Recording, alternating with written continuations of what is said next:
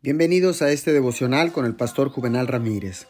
Hoy es día martes 29 de junio del año 2021.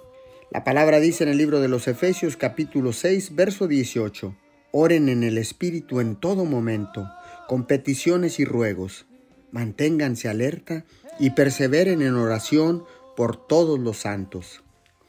Dios quiere que disfrutemos de tiempos separados de oración pero no es la única manera de orar.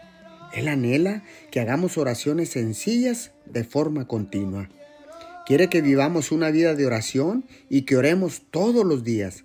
Su deseo es que nuestros corazones sean sensibles a las muchas cosas que hace por nosotros y que recordemos susurrar siempre, gracias Señor. Dios está ansioso porque le pidamos todo lo que necesitamos en cada situación y porque disfrutemos de una conversación con Él mientras realizamos las actividades diarias. Él está siempre presente y podemos hablar con Él de cualquier cosa en cualquier momento. Oremos.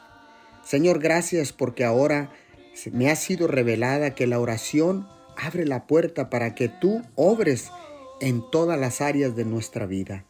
Te damos todo el honor y toda la gloria en el nombre de Jesús. Amén y amén.